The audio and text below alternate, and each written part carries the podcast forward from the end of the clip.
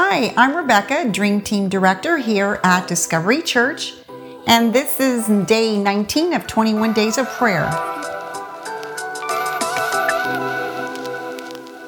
Our focus in this week is love as a result of faith and hope. 1 John 4 7 8. Beloved, let us love one another, for love is from God, and whoever loves has been born of God and knows God. Anyone who does not love does not know God, because God is love.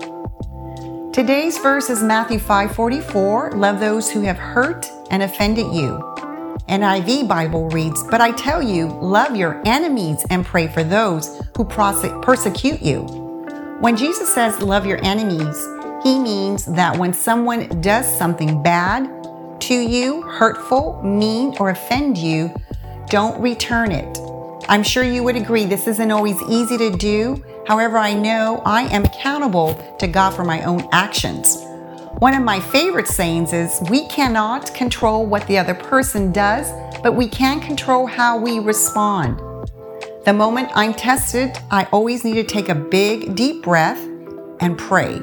I cannot stress enough how much implementation my faith can give me peace and bring me comfort.